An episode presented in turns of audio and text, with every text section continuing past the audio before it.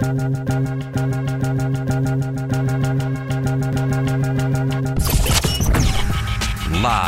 from the Battleborn Broadcast Center, it's Cofield and Company.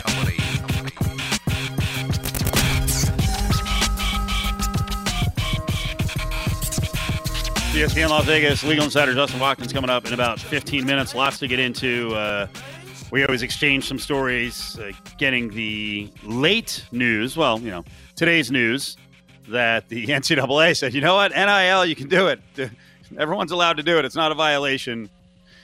Okay, that's good. Thanks for waiting until the very last minute with uh, like 17 states, uh, probably not that many, 12 states rolling it out, and another like 12 on the way, but 12 states rolling it out on July 1st. And guess what? That's tomorrow. All right, three o'clock hour. It's time for the three, presented by Nova Home Loans. Call now at 877 700 Nova.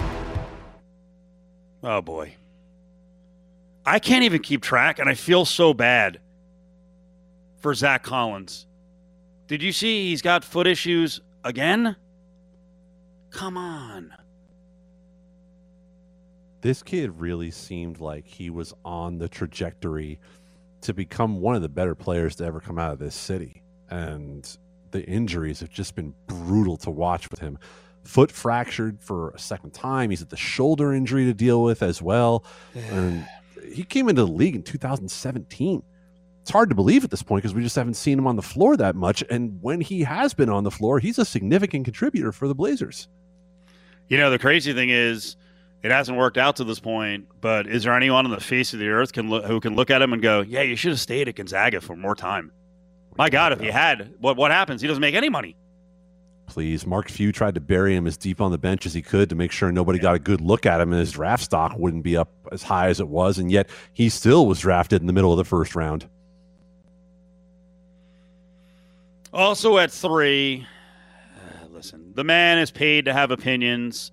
We don't want to shut him down or cancel him.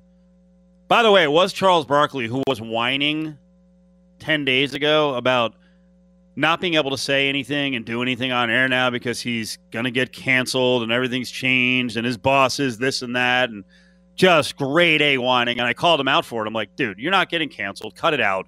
Your brand is safe. No one is booting you. You've had so many, uh, you know, walks along the edge and over the edge. You're too valuable. You're actually safe from all of this in terms of the spoken word. Did he actually call Paul George a whiner? But do you think maybe Paul George brought this on himself just Whoa. a little bit?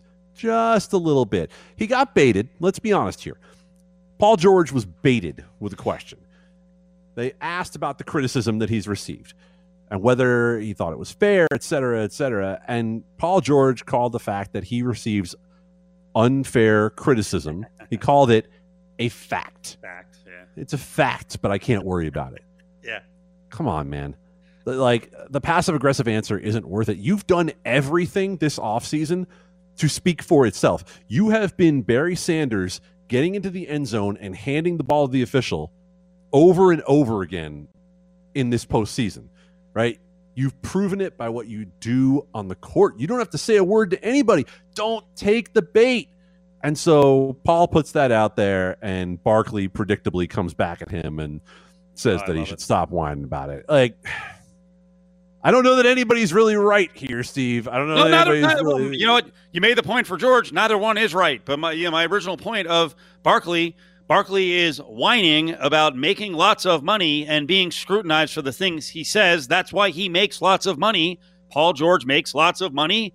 Take the high road, bro. Yeah, it's annoying, but you're also the one who came up with playoff P, and then people responded with pandemic P. So there are two birds of a feather if you're Paul George, you have to understand something about the way you're going to be perceived. And JVT has asked me about it on this show before. Why does Paul George get the criticism he does? If you are in the category of guys who have forced your way out of a situation, you will always be looked at differently. Yeah. You will always have that mark on you. And the way he left Oklahoma City will always have a mark on Paul George. Can he overcome it? Absolutely. And he's doing it right now. He's doing it by how he plays. He's doing it by leading this team in multiple situations where it looked like they were dead in the water. Paul George does not deserve criticism as a choker, but then just just let it speak for itself, man. Top story at three more baseball beefs. Here we go again. Josh Donaldson in the middle of it. He's going against the White Sox. He's on the Twins. He's up against Lucas Giolito. Ripped to left field, hit well, and back and gone. And Donaldson jumpstarts the Twins with a two run first inning home run. There you go. Twins TV on that one. Now, if you notice at the end of the highlight, Candy, what was Donaldson doing as he was running away from Giolito? Uh, he appeared to be motioning with his hand and saying something to the pitcher. Yeah. Uh, I couldn't hear it, but supposedly uh, on TV microphones, uh, he was yelling, "Hey, it's not sticky anymore! It's not sticky anymore!" And yeah, he was like clapping his hands and looking at his hands. So after the game, Lucas Giolito's like, "Dude, cut it out." He's a pest. Uh, you know, that's kind of a classless move. If you're going to talk, talk to my face. Okay, here we go. Here we go. Before we get to what you believe is the the grand work that is going on here, coming down from the head honchos of baseball, are you cool with Donaldson? This is at least the second time he's called out a pitcher. He got destroyed after he did it to Gerrit Cole through like hundred, you know, miles an hour and blew him away. Are you cool with Donaldson doing this kind of stuff? I'm totally cool with Josh Donaldson talking about what pitchers have been doing. If you want to talk about Spider Tack, if you want to talk about what they've done to you and made your life more difficult and maybe shortened a career that was an MVP level career for Josh Donaldson because he's not the player he once was, yeah, go ahead. You guys have earned the right to talk about it. But Lucas Giolito is 100% right. You want to do this Bush League crap on the field? Stand there and take it. Mm-hmm. Stand there and take it. Don't go running into the dugout. Don't go running away from it. Say it. And you know why you, Lucas Giolito is saying, "Say it to my face" or "Say it like say it like a man." He essentially did did Josh Donaldson to Gerrit Cole. He talked straight out about Gerrit Cole, and then the next day when they came and asked him about it, he kind of walked some of the comments back a little bit. Yeah. But this yeah. little league crap of holding up your hand saying it's not sticky anymore, bro, get over yourself. Seriously. Are you going to tell me that you and your fellow hitters have never done anything wrong? I mean, if you by, want by, to tell by me the way, let that me, let me nobody- let me let, let me break in. Is Josh Donaldson going to say he's never done anything wrong? His his career trajectory was kind of interesting when he exploded from guy who could hit some home runs like in the uh, 20 homer range to I guess it was launch angle. Then all of a sudden he's bombing 41 and 37. You know, and now now I'm sure the response would be, "Well, what?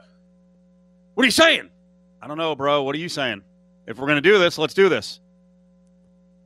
If you're to talk about the Josh Donaldson who was a superstar in Toronto to the point where my friends and I, Yankee fans, started calling him Magic Josh because it seemed like every moment where he could do something to the Yankees, he did. Uh, but Josh Donaldson was part of a Toronto Blue Jays organization that, let's be honest here, before the Astros were the ones catching crap over sign stealing. Amy K. Nelson wrote an article for ESPN the better part of 10 plus years ago talking about how there was something funny going on at Toronto Blue Jays home games with signs that seemed to be getting relayed to the hitters. So let's let's make sure that that glass house is reinforced before we start casting sticky stones. Yeah, I'll also throw in that uh, Mr. Baseball, who was lecturing the entire sport on what you're supposed to do in a blowout when you put a, uh fatty pitcher on the mound.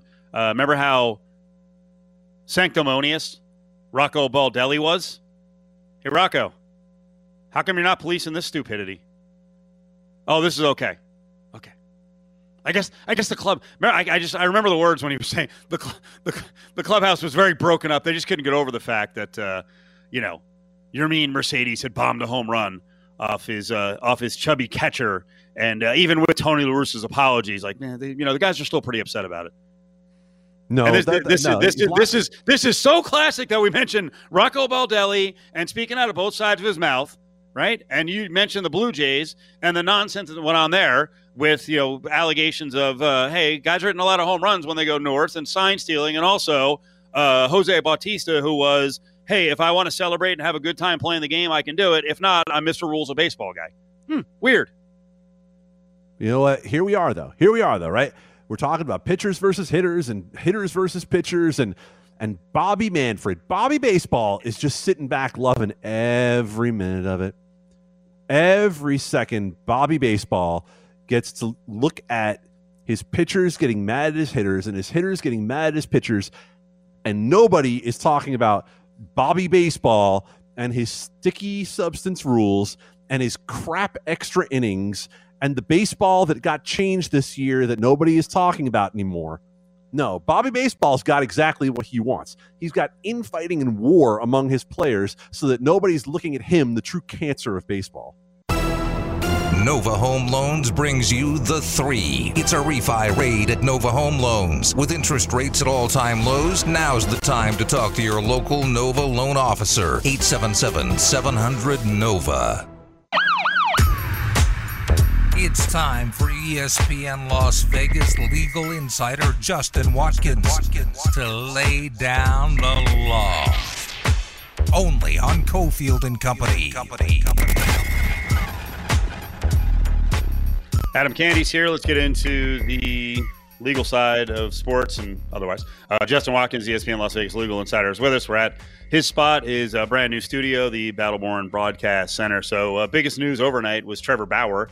Uh, yep. Right now, it's a he said, she said case. Just from what you've read early on, what do we get out of this?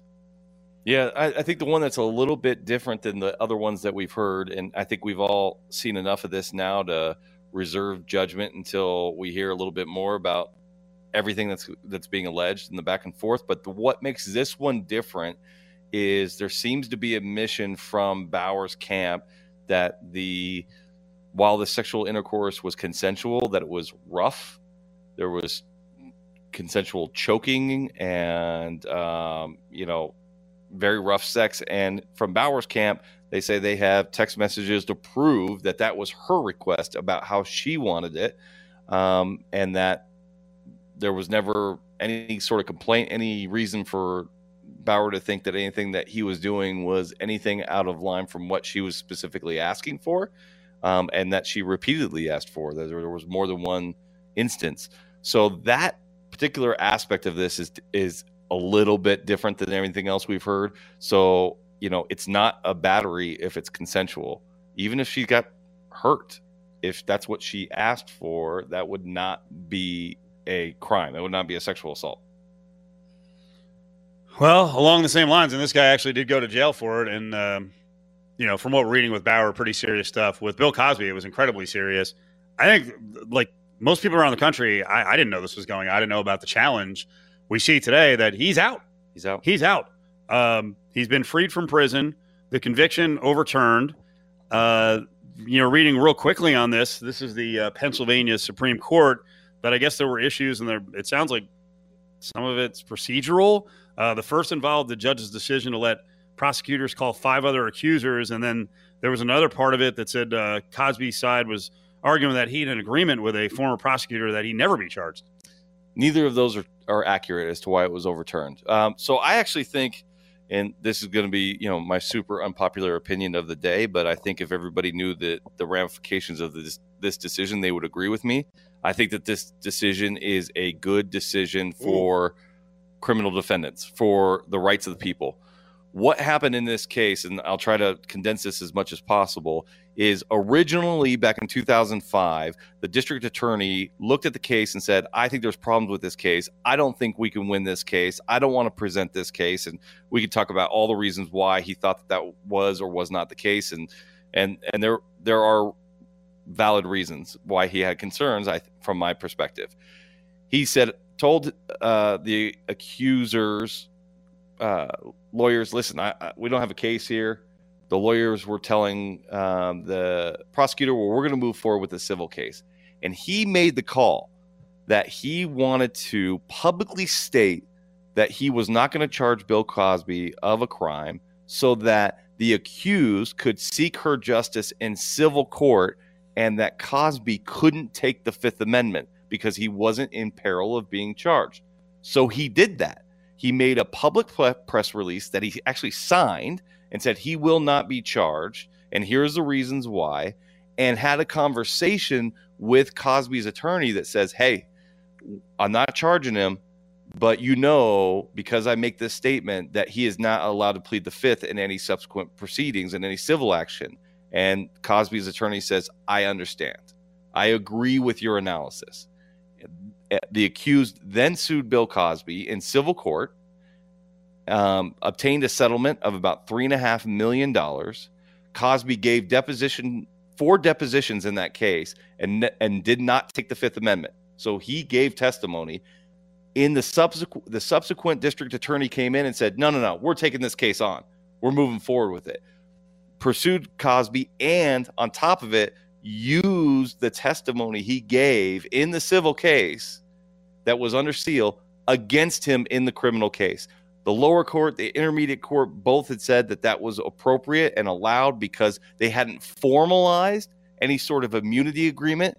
And the Pennsylvania Supreme Court said no, that there is a public interest in having police and district attorneys have to honor their words that they give to a criminal defendant if the criminal defendant relies on what they've said. And they used a whole bunch of different examples of police telling people, hey, if you tell me this information, we won't prosecute you for that and then they would prosecute them for that. And in those cases, they said that's not appropriate. You can't do it. Yeah. So here, he said, you, you know, I'm gonna, I'm not gonna prosecute you, but then you can't use your Fifth Amendment rights. He relied upon that, didn't use his Fifth Amendment to his detriment, and they attempted to, you know, a different DA change the. It's not really a deal. Change the understanding of what the legal ramifications were, but it's too late. The court said Cosby had already detrimentally relied on the word of the prior district attorney.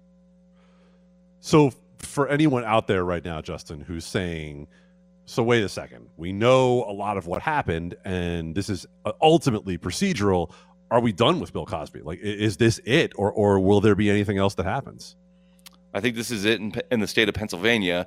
Um, I don't know all of the allegations as they pertain to everything else. So the, the they used this one case to try to get the story out on all the prior cases. This one case was the only one within the statute of limitations. All the other women that women that were brought forward in the criminal proceedings in Pennsylvania, they were outside of the statute of limitations. They did not have charges related to their particular stories. That was just part of showing a modest modus operandi on the part of Crosby. So from Pennsylvania standpoint, we are, we are unaware of any other claims within the statute of limitations. In the Supreme Court's ruling, they reference the fact that the DA in Pennsylvania was aware of potential claims that may arise in California. This ruling has nothing to do with anything that's happening in a different state. This only pertains to Pennsylvania, where he lived at the time. So, is this pertaining to allegations within his home? All right, Justin, let's make everyone listening even happier. Um, could Bill Cosby potentially come back with some sort of suit of his own for the fact that this happened? Yes, I do think he he could sue the the county for. Um, I, I don't I don't want to say breach of contract, but even the district attorney went the old district attorney when they came forward and were going to press charges came to the district attorney's office and said, "Hey guys, you can't do this here is exactly why I oh, wow. why I made this public statement. I made the public statement so this woman would have access to justice. If I didn't make the statement, he would have taken the Fifth Amendment. She never would have gotten any justice. And so we knew what we were doing at the time and we went eyes wide open. If you move forward with this, I'm afraid you guys are going to be sued by him civilly. And I think that that's a possibility. So Bill Cosby is out he's out. People are shocked right now. Didn't see this coming. Seems to me like uh, there are a lot of cases where they're appealed, and man, it takes a long time to get through the process. This one happened pretty fast, and I also kind of feel like if you have money and you have good attorneys to spend that money on, you have an advantage. Now, like you explained it well. I mean, they screwed up. Pennsylvania side screwed up. But there, it seems to me that there is a good advantage to be when you have money and you can pay for top-notch attorneys. I don't know what the docket's like in Pennsylvania to get get to the top, but I but I think that Um, I mean, two years. It, th- this was an issue from the get go. They they fired off on this issue before the very first trial court. They had a hearing where they called the former district attorney. He had to testify under oath before they could even move forward with the criminal proceedings. So this had been briefed for years before the, the trial even happened. So I, I, I don't know that that him being a celebrity had anything to do with this. And I know people are upset about um, the result, the net result that Bill Cosby's out of prison. But from my perspective, you've heard me talk to you on on this show a number of different times talking about how police and district attorneys have this freedom and this right to lie to the accused and it's protected by the courts this i like this decision because it does not it, it does not allow the district attorney or the police to lie to accused to get them to do something against their own interest and then later have the you know the quote unquote deal or whatever was being offered or whatever was being said pulled out from under them. And i think that this is going to help a lot more people than it hurts and i know it hurts people in this particular case but i will say the woman who uh, was the the accuser the single accuser in this case she did get uh, a civil judgment against him she did win a civil case for 3.4 million dollars and she wouldn't have outside of this deal being made by the district attorney's office. Justin Watkins, our ESPN Las Vegas legal insider. He's joining us on a Wednesday. We got a bunch of bar disputes, uh, near fights, tragic stuff to get to. One of them actually involves a uh, kickboxer boxer named Joe Schilling, high level guy. And all we get to see is a, a quick video of supposedly there was some guy harassing everyone and maybe harassed him. And you can see there's a big size difference with Joe Schilling and the dude. And in the end, there's a big skill difference. And we're talking about, we always go back to that, you know, your your hands are lethal weapons when you're a professional fighter.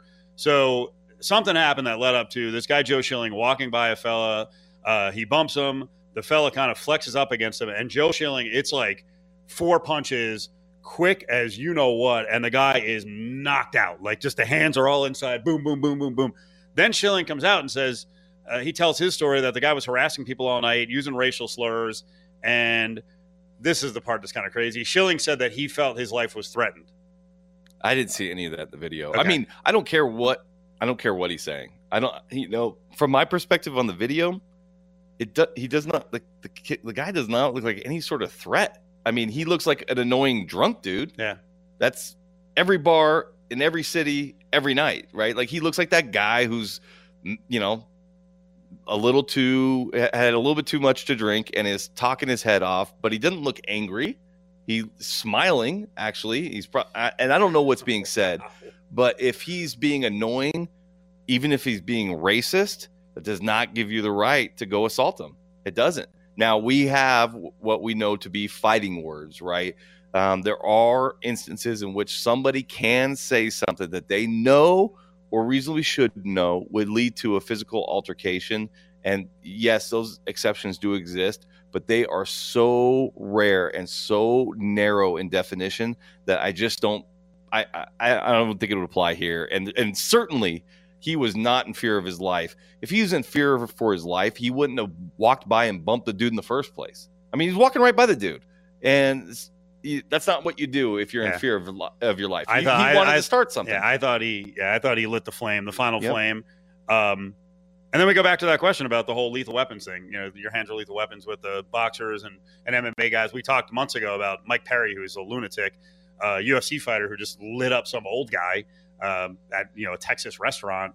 Is there such a thing as like, hey, you're so freaking skilled that you're held to a different standard? You can't just go out and beat the crap out of people. Yeah, yeah, yeah, absolutely. Certainly in in this case, in a, in a self defense case, you know, where your self defense, your rights to self defense are based on the fact that you are in fear of physical bodily harm to yourself. There's, I don't buy it. There's no way he thought he was in actual any danger whatsoever. I don't buy it. And if somebody's that that well trained, I'm really not going to buy it unless they are fighting somebody or or being threatened by somebody who they know to be equally skilled. All right, take a breath during the break because last time we had you, you got really fired up. I got a little bit scared. This is a hot button issue for you.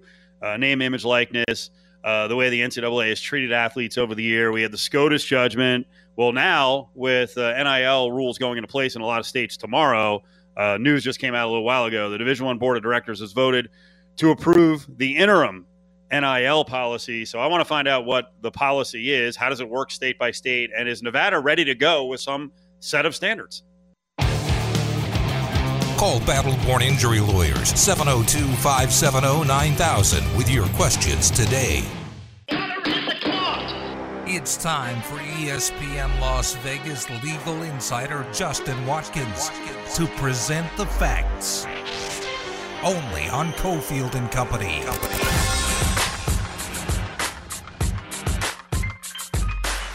So a big couple of days here for college athletes, we think. Uh, one legal insider, Mike McCann, saying a little while ago, in 12 hours, college athletes will finally be able to enjoy a legal right the rest of us enjoy as Americans, the right of publicity. Many are responsible. I put Ed O'Bannon at the top of the list. This doesn't happen unless the NCAA was forced by courts to change. Ed did that. Nicole Auerbach, who covers college sports, said uh, college athletes in all 50 states will be able to monetize their names, images, and likenesses starting tomorrow. Doing so will no longer violate NCAA rules, but that suggests that there's some sort of structure on the way. There's not a lot of structure no, right, the, coming out of the gates here. the interim rules is you guys can go ahead and figure it out. There's there's there's no guard there's no guardrails. There's no you can do name, image, likeness in these sort of sort of industries or not these other industries, um, which you do see from a state to state level. Um, I, I believe it was Arkansas that I saw that said it can't be for um, any adult beverages or like strip clubs. really? Yep, that that was Come precluded. on. And um, so there are states that do have some guardrails. Um, Nevada does not. We passed a, a law uh, in the last session that basically prohibits any university from stopping somebody from profiting off their na- name, image, likeness. So that that's it. We can't. There are no rules here other than the NCAA rules, and the NCAA's current rules are interim rules, which basically are let's see how this goes. So, Justin, with these interim rules, I mean, is this wild, wild west kind of stuff something that the NCAA could try to come back on later? Essentially, could could someone enter into a deal that you know by the time there are permanent rules in place that the NCAA doesn't, doesn't like, and if that's the case, I mean, would the deal still be valid if it was made at a different time? Yeah, they have to know going into this that if they come down the road and make some new rules, that there's going to be a lot of grandfathering in of existing deals. They're going to have to know that because they are just going to put themselves right back into court if they create some rules and then say any deals in place that are that are in violation of these new rules we have just set are now void. They're just they're going to do so much damage. So they have to know. Their lawyers had to have told them, okay, by doing this sort of wait and see approach, there's going to be some deals that you don't like that you're going to have to live with until they expire at some point. Um, so it, it's, it's going to be really interesting to find out what happens, you know. And and that's all to say too. Now we have the uh, the the subsequent Supreme Court case ruling about these um, education related expenses. It'll be really interesting if you have an elite athlete who's a who's a real scholar, and they're looking at some nice schools, and part of the package they throw together is, oh yeah, by the way, what do you want to do? You want to be a doctor? Four years of med school is already already thrown in on top because of your academics, right? What's going to happen then? I, I don't know. I don't know what's going to happen. Um, this this the Supreme Court on that uh, basically said it's they are allowed to set guardrails on what to do in that aspect, but they can't completely outlaw it. And so I don't know where that's going to go either. But it's going to be interesting, and I think, and I think ultimately at the end of the day, I think it's a victory that that su- subsequent hearing or subsequent case is a victory for the more academic related institutions, not just the sports schools. But uh, along the lines, just to stay with it for a second, with the sports schools, if I'm a Spencer Rattler or a DJ uh, Uiagalelei, like right now, I'm probably like my family is burning up the phones right now, right, trying to Yeah. get the absolute best deal that I can before there are bigger rules in place. Hundred percent. Yeah, that's that's exactly right. And if if the school administrators are smart, uh, the one guard the one guideline that is in the interim rules is that the schools are not supposed to do the deal too. There's no joint licensing. That is in there, which I think is interesting because that that's kind of the first thing I went to is that's what I would want to do is I would want to provide that service to my student athletes because then I would become much more marketable as a school. It's like, hey, you don't have to have your grandma call the local car dealership or you know uh, or the, the the local casino or bar or whatever. We've got a department that does that for you.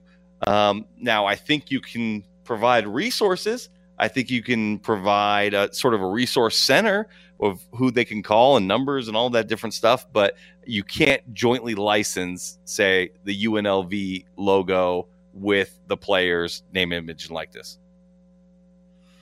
Justin Watkins with us.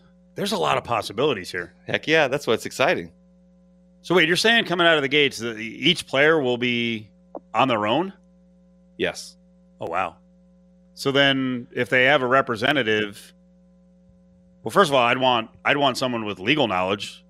Like, doesn't that border on having an agent, or there it's is not no, a sports agent though, right? It's a publicity, That's a publicity agent, right? So that's where that's oh, where it's going to be interesting as well. Is is can they stop them from retaining an agent to for the purposes of publicity? I would argue no.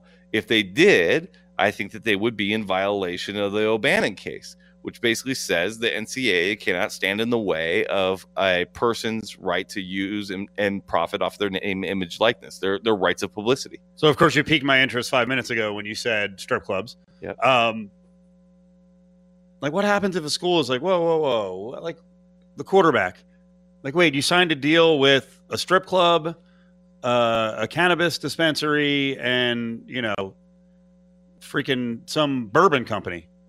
How do they stop it? I don't think that they can. Not in Nevada. This is crazy. Yeah, yeah, not in Nevada they can't. I mean, there's there's not rules in place in the state of Nevada that's going to stop them from doing that. Um, like I said, in other states that does exist. Those limitations do exist. Wow. I mean, I think I'm, there's some I'm kind reason, of I'm kind of blown away. I think there's some policy reasons why any product that can't be consumed until the age of 21 that we shouldn't have college athletes Okay. you know advertising for them who may not be 21 that seems reasonable to me. When they turn 21 okay i guess. Uh, but but i prefer the let's let's let the market dictate how this looks. And um you know So if, then- if you can get the contract get the contract. If it, the, so then if it's a state's rights thing, state by state, until they come up with you know, something on the federal level, It's even conference by conference. Conferences can make up their own rules. The the Supreme Court case specifically said Okay. conferences can do this. It's the monopoly of the NCAA and the agreement amongst all the conferences to do the to do the price fixing that is in violation of the antitrust. But if one conference chooses to have rules that are more strict than another conference, that's okay. so you do or don't see down the road like actual marketing departments at schools being involved in this. Oh, I do. Okay, Yes, I think you're going to have like, like, that. Ha- I would, I would think that's. I thought that's where it was going. That Yep. each school would have a department in charge of this to to bring in deals and hand out deals to kids. Yeah, you just can't jointly license, right? You can't you can't use UNLV's marketing deals to benefit the player. So you have to come up with new deals. The deals have to be with for the player's name, image, and likeness, not for UNLV and the player's name, image, and likeness. Wow. Because then you, it, I, I think that the the policy reason behind that is that you can't separate how what amount of the deal is for UNLV's goodwill and what amount of the deal is for the player's goodwill. And if you know if they sign a million dollar contract for UNLV and player A, and then UNLV gives all nine hundred ninety nine thousand dollars to the player and says our take's only a dollar, then they're going to say that that's a pay for play. Stick around. We got more stuff to get to. We got more of these uh, bar disputes and robberies and uh, good police work going down. So that's coming up with Cofield and Company. As Justin Watkins is with us, you can call Battleborn Injury Lawyers at 570 9000.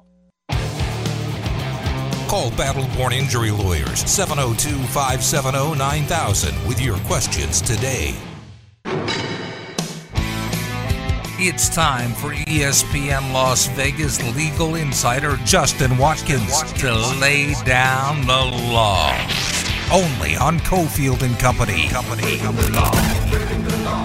So we were just talking about the opportunity, also chaos that exists now with uh, college athletes being able to uh, monetize their name, image, and likeness. One of our good buddies, who's a rabid listener of the show, uh, Chad, just sent over. He's a, uh Badger follower. Wisconsin partners with Opendorse to launch NIL program for student athletes. Uh, Wisconsin Athletics is working with this Opendorse to launch the UW program, giving student athletes an opportunity to capitalize on their own name, image, likeness. Yep, that that makes sense. So it's not the school; not the school. it's a go-between. It's yeah, it's it's a resource. Like I said, resource centers. Here, here's where you go to to you know get value, fair value for your likeness. I, I think it's a great service. I'd be doing it too. So as Candy knows, uh, we generally exchange like uh, I don't know, ten or fifteen stories. We get to like five. Uh, we have our legal podcast tomorrow, so we'll try to get to a lot of them uh, tomorrow. I didn't really tease many of them, but uh, I, I really wanted to get to an interesting discussion. One, uh, what do you think about Fleury getting the best? I thought it was great. You know, I thought I thought for the regular season, his numbers were. I'm, a stats guy. His numbers were pretty undeniable. As either him or Vasilevsky, and Fleury's numbers were actually better. His goals saved above average it was number one in the league. His goals allowed per game were best in the league. His save percentage was right there, top five. Um, you know, if there if there was a year to give Fleury the the Vezina, this was it. So, Candy, uh, Justin was just in Long Island. Uh, we can talk about his vacation out there. But you and I were talking during the break uh, about the uh, Puck Daddy story on ESPN.com about the Nassau Coliseum, or as uh, many people in New York would know it as the Nassau Mausoleum from one of the Sports Talk radio hosts. Uh, that was it. That was the last go around. And now their their new arena, I think it's UBS Arena, is on the way in in Elmont. And I was asking you, how much do you know about Long Island and the geography of Long Island? Because I wanted to look and, and see, like, hey, I know they hated that Brooklyn arena. Is this really an arena for the people of Long Island? Would you say that the Nassau Coliseum was an arena for the people of Long Island? Well, I was I was looking at it more from the location, uh, if it was centrally located. But here's the thing: Long Island is so g damn big that like towns I know of, and I'll be honest with you, I like I grew up in the New Jersey, New York area. Long Island is like a different world from New Jersey. So like I never went out there. I know you grew up in Westchester, Candy, but you know a lot of people on Long Island. Like towns that I have heard of, mostly from listening to Sports Talk Radio. You know, Joe is calling in from Patchogue. Um, I started to look on a map yesterday because I'm a dork like this, and I was like, my God, there are still a lot of people who are really far from this arena. Well, and I don't know how much time you've spent driving in Long Island, but you can end up in some nightmarish situations, uh, rush hours. When you're talking Yeah. about trying to get to and from a game too. So, you know, there, there are lots of questions to be answered when we when we start talking about that. But you know what? What I love about this whole situation is that uh, realistically, when was the last time it was fun to be an Islanders fan? When when they won four cups, you know, uh, in the early '80s, right? Like that was the last time it was fun. At least they got to go out with a bang. At least they got to have this team at the end of this season that frankly got a raw deal with Anders Lee being out for half the season and then Pageau getting hurt. Like at least they got to celebrate something at this uh, you know, we'll say moribund arena. I don't know. I, I, I, I was really hoping, I, just because I happened to be out there self, selfishly, that I was going to be able to see a game at Nassau because I just on TV product, it looks like they just go wild there. Um, I really wanted to get get in there to see it, and now I consider myself a little bit of a Long Islander now that I summer out there. I summer. Oh, you're a nightmare. He used it as a verb. That's Oh, right. I summer on the island. Now let's let's let's put this in perspective because I was telling you about the new arena and you know Uniondale is where the old one was. The new one's in Elmont. That's not that far apart.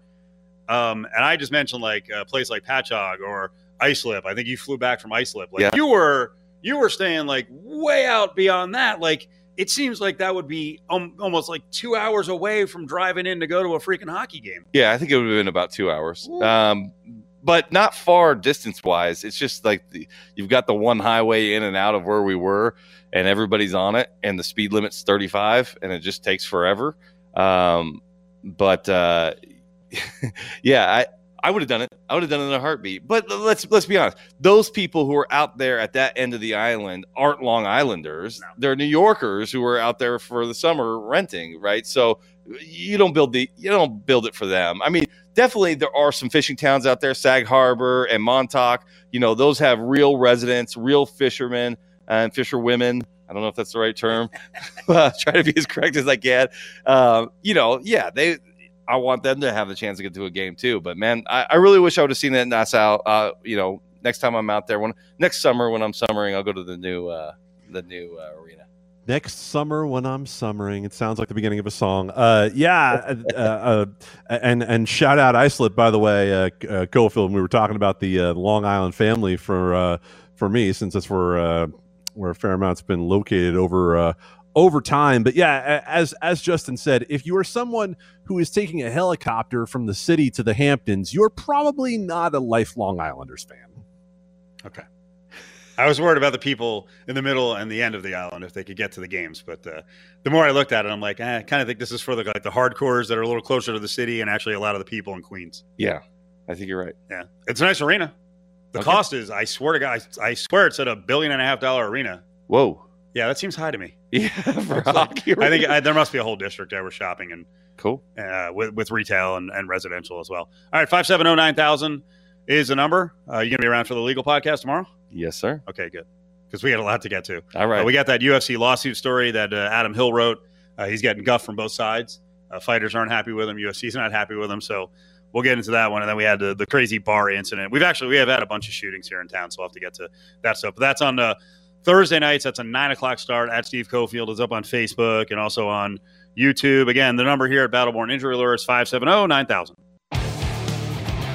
Call Battleborn Injury Lawyers 702 570 9000 with your questions today.